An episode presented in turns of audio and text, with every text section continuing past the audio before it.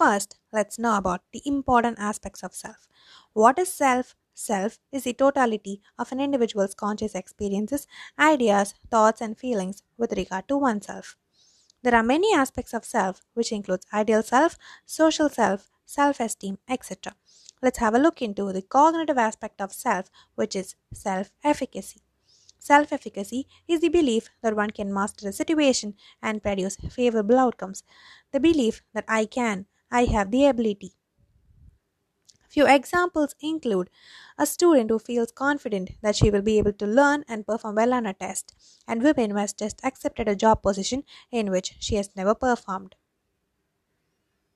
Self-efficacy also plays an important role in health psychology. For example, people with high self-efficacy quit smoking the moment they decide to do so.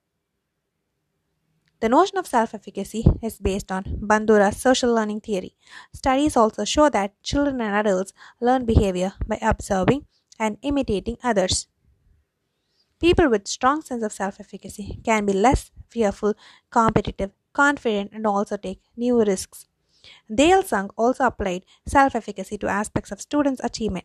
Students with low self-efficacy avoided learning tasks, and students with high self-efficacy focused on learning tasks that are difficult.